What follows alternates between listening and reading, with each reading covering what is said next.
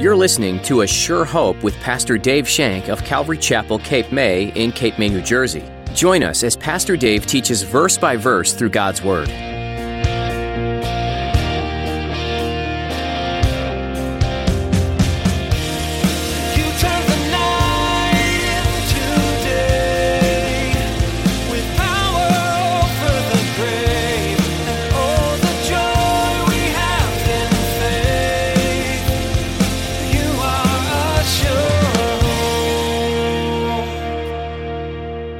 John wanted his readers to know desperately that he wasn't making this up, that this wasn't a fairy tale, this wasn't conjecture, this was truth.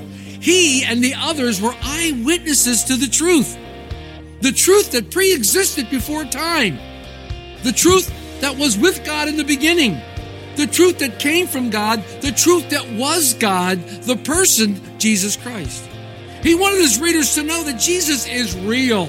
There's no greater joy than knowing Jesus intimately. God's Word is the only source of complete truth about Him, and Pastor Dave wants you to know how important it is today to spend time in it daily. John knew the importance of it too, and it's a message you'll hear repeated again and again in the book of 1 John. Now, here's Pastor Dave in the book of 1 John, chapter 1, as he begins his message The Enemy Within.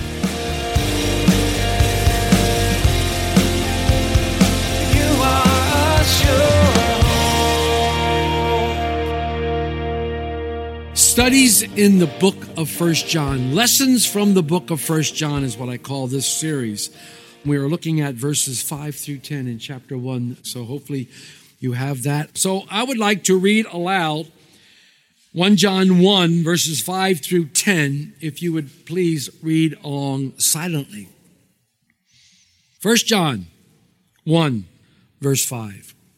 This is the message which we have heard from him and declare to you that God is light and in him is no darkness at all. If we say that we have fellowship with him and walk in darkness, we lie and do not practice the truth. But if we walk in the light as he is in the light, we have fellowship with one another and the blood of Jesus Christ, his son, cleanses us from all sin. If we say we have no sin, we deceive ourselves and the truth is not in us. If we confess our sins, he is faithful and just to forgive our, our sins and to cleanse us from all unrighteousness. If we say we have not sinned, we make him a liar and his word is not in us. So I have a question for you today. My question is Have you ever read a passage in the Bible and felt uncomfortable? Have you ever read a passage in the Bible and went, oh, oh. Whoa, like, can we skip to something else? Where's that love chapter? Well, if you haven't, buckle up because you might hear one today. You might hear something that's going to make you uncomfortable today. Don't kill the messenger, okay? Don't kill the messenger, right? So as we study through the Gospel of John, John told us that Jesus is the Son of God. And this is why he wrote the Gospel, so that we would believe that Jesus is the Son of God and that by believing we would have life in his name and life everlasting. He told us that Jesus was God incarnate. Jesus came to earth as a man, God, and dwelt among us.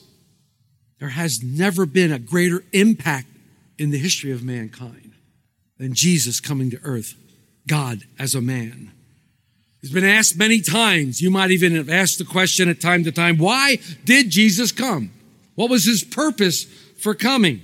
Why would Jesus, of all things, why would God leave his exalted position in heaven, his position of glory, and come to earth where he would be despised and be rejected by the exact people he would come to? Why would he put himself through that? Well, if you remember, as we studied John's gospel, we read that the reason that Jesus came was to reveal the Father to us. He wanted to reveal the Father to us, and He came to bring us life. He came to bring us life. Jesus came to give us life, and that life is more abundantly. This is a life that is real, a life that is real in truth and the reality of Jesus Christ. It is a life that is free. It is a life that is exciting and it's based on the knowledge of solid facts. It is a life based on truth. Jesus declared in John 8 32, you shall know the truth and the truth shall set you free. And Jesus declares in John 14 6, I am the way, the truth, and the life. And no man comes to the Father except through me. So as we began our study in this book, this first epistle of John, and as John is writing to believers, keep that in your mind. He desperately desires that all his spiritual children enjoy the same fellowship that he enjoyed as he followed Christ. He wants us to enjoy that fellowship as well. He came to the realization that Jesus is the God of light. Jesus is the God of all love. And Jesus is the God of all life. So he invites his readers to fellowship with him because he's fellowshipping with the Lord Jesus Christ. He invites us who will read through this book to also fellowship one to another as we fellowship with our Lord and Savior, Jesus Christ. See, John wanted his readers to know desperately that he wasn't making this up, that this wasn't a fairy tale. This wasn't conjecture. This was truth. He and the others were eyewitnesses to the truth. The truth that pre-existed before time. The truth that was with God in the beginning. The truth that came from God. The truth that was God, the person, Jesus Christ. He wanted his readers to know that Jesus is real. And John says they saw him. They heard him speak. They looked upon him and they touched his flesh. One of John's buddies, probably one of his best buddies, the apostle Peter, backs John up in his epistle. In his second epistle, he backs up these words of the apostle John when he says this in 2 Peter 1 verse 16. For we did not follow cunningly devised fables when we made known to you the power and coming of our Lord Jesus Christ, but were eyewitnesses of his majesty. So Peter is basically supporting what John is saying here. He's supporting all that John is saying. So all these men who follow Jesus Christ would eventually die for their faith. They would eventually die not giving up their faith. And Peter says, this wasn't some clever game. This wasn't some clever hoax that we made up. We were there. We saw him. But John says that the real life must involve elements of personality. This contradicts what people think today. This really contradicts because most people's personalities are controlled by something that is not real, something that is not meaningful. Most people's personalities today are controlled by the world. The world tells us what to think. The world tells us how to act. The world tells us how we're supposed to speak, what words we're supposed to say. I mean, every year they come out with a word that you're not supposed to say anymore. Don't say this anymore. Jesus told us we're not of this world. We're not of this world. We're just passing through. We've been born again. We've been born of God. And when a person is born of God through faith in Jesus Christ, God's Spirit comes into their life and dwells with them forever. Forever we have the Spirit dwelling. And as we fellowship with God by reading His Word, by gathering together one accord, by studying His Word, by praying, by the submitting to the leadership of the Holy Spirit, then the Holy Spirit is able to basically control our hearts and our minds with thoughts of God. As we're fellowshipping with God, the Holy Spirit pours out upon our hearts God. And He leads us into all truth. We look at His never ending mercy. We look at His grace. We look at all these things that are abounding towards us. A spirit controlled mind knows and understands truth. For the Spirit leads us into all truth. A spirit controlled heart feels love, love unconditional, and shares that love. Shares that love. This is what John is telling us. A spirit controlled will is obedient to the word of God by obeying God's commands.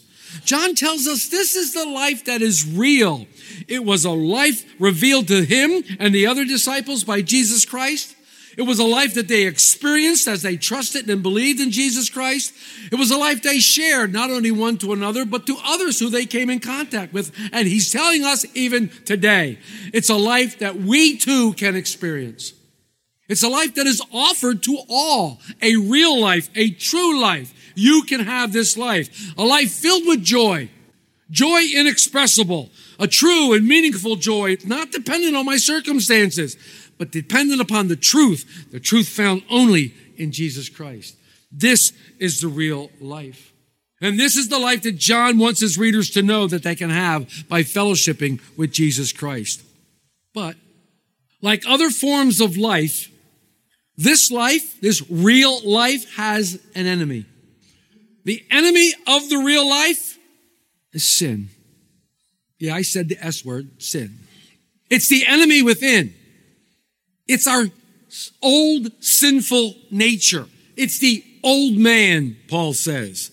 The life that once controlled us, the life that kept us in bondage. In fact, in the battle against sin, we were POWs. We were prisoners of war because that sin kept us in bondage. It kept us controlled. It kept us in slavery. But when we received the new nature in Jesus Christ, we became born again in the Spirit. We were set free from sin and death. We were given our freedom. But the old nature, the old man, was not eliminated. And thus the old nature continues to fight constantly against our new nature. There's a constant battle going on. The spirit fighting against the flesh. And Paul tells us that they are at enmity one another. They are constant battling, constantly warring against each other. And no amount of self-discipline, no set of man-made rules and regulations can control the old nature. That was tried. It was called the law. That was tried already.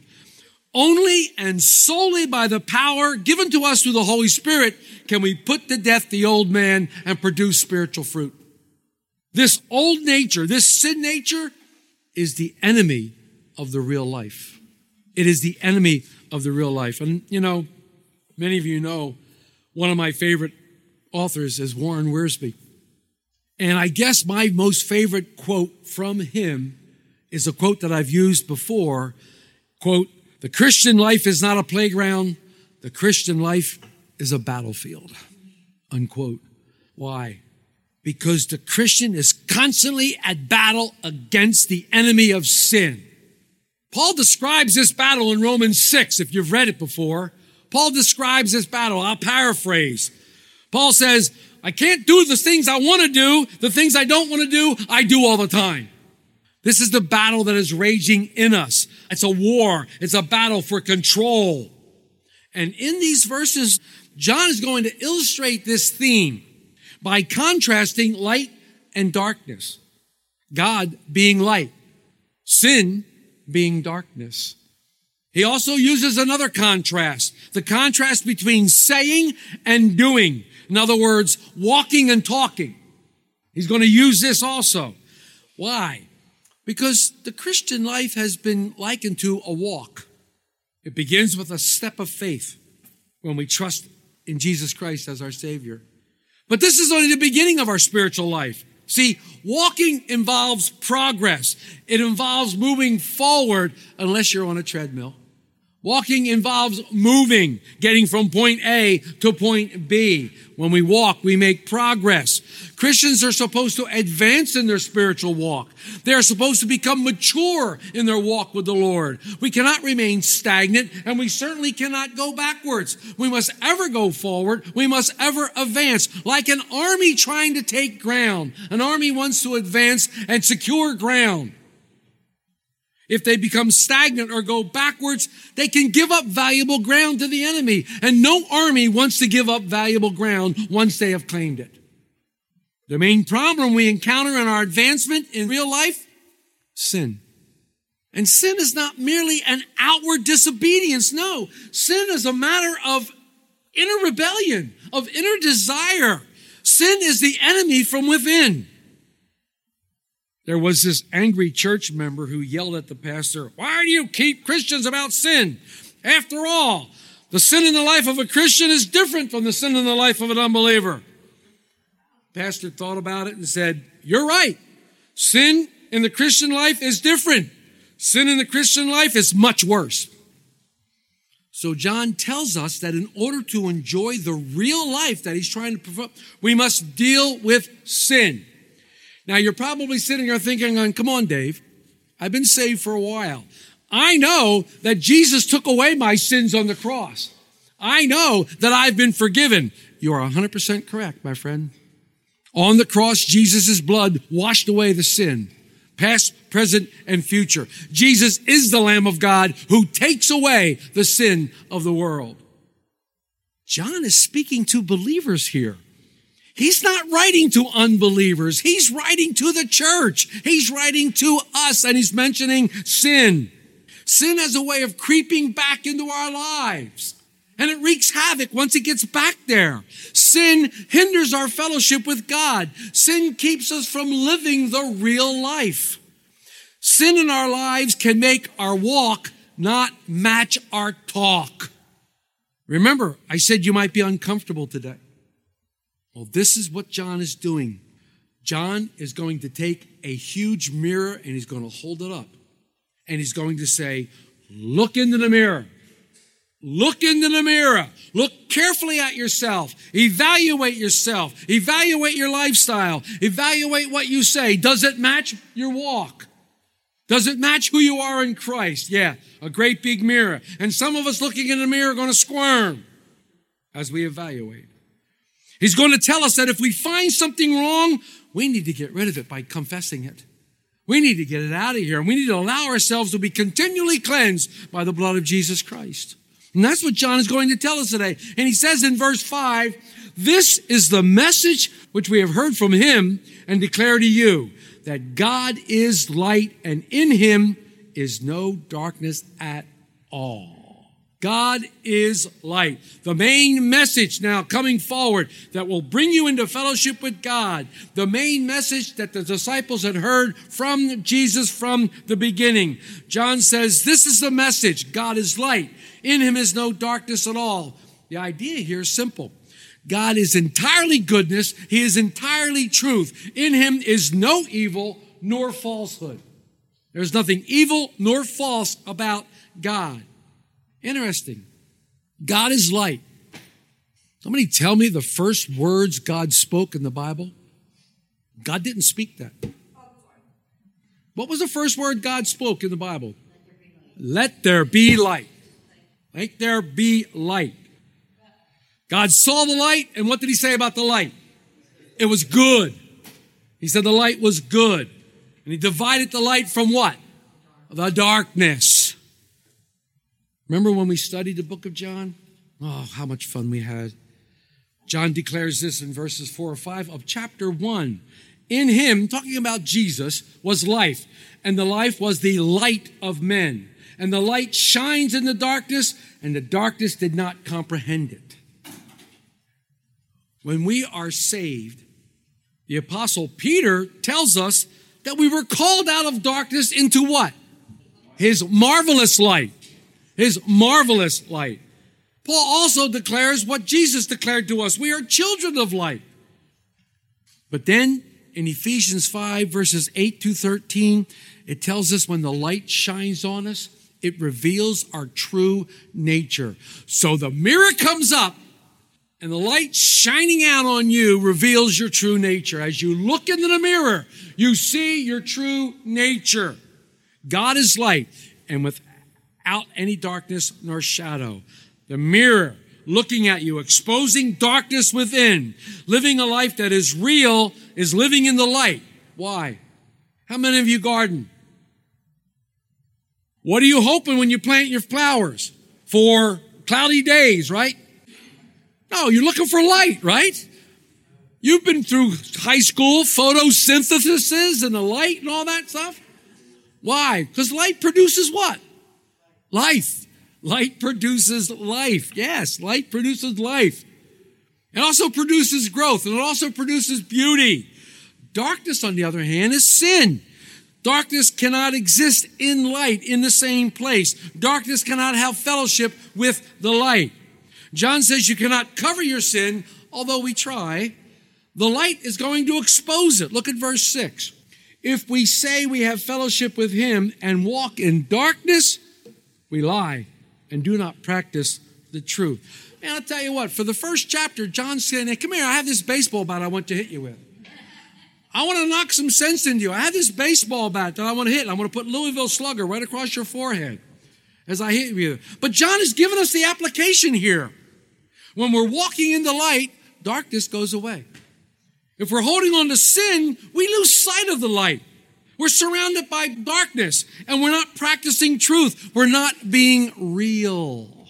We're not being who we are in Christ. Since light and darkness cannot exist in the same place, there's no gray area. There is no gray area. We cover our sin. What does it say when we cover our sins? How? We lie. Oh, this is hard. Some of you are squirming right now. I can see it. Oh. We tell others we're walking in the light, but really we're walking in darkness. We want everybody to think, oh, we're so spiritual. We quote scripture. We throw scripture out around people. We walk. Yeah, amen, brother. Woo. But we're walking in darkness.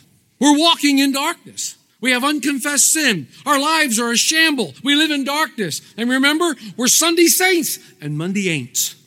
We even convince ourselves that everything's okay and our relationship with the Lord is on good terms. We lie to ourselves because we're not practicing the truth. Our life is not real. You know, it's hard to keep lying because you forget who you told what to.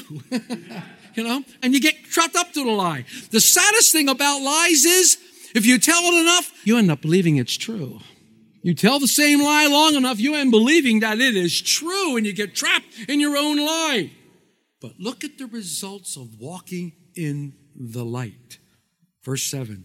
But, there's that word, changes everything, changes direction of the entire thing. But if we walk in the light as He is in the light, we have fellowship with one another, and the blood of Jesus Christ, His Son, cleanses us from all sin. We have fellowship one to another. And the blood of Jesus Christ cleanses us from all sin as we're walking in the light. This is the application. Walking in the light. The but here changes direction. What does this mean? It means walk in obedience without harboring sin, not resisting the conviction of the Holy Spirit on a particular point. John is not coming down on you here. John is encouraging you. He said, this can happen. This is possible.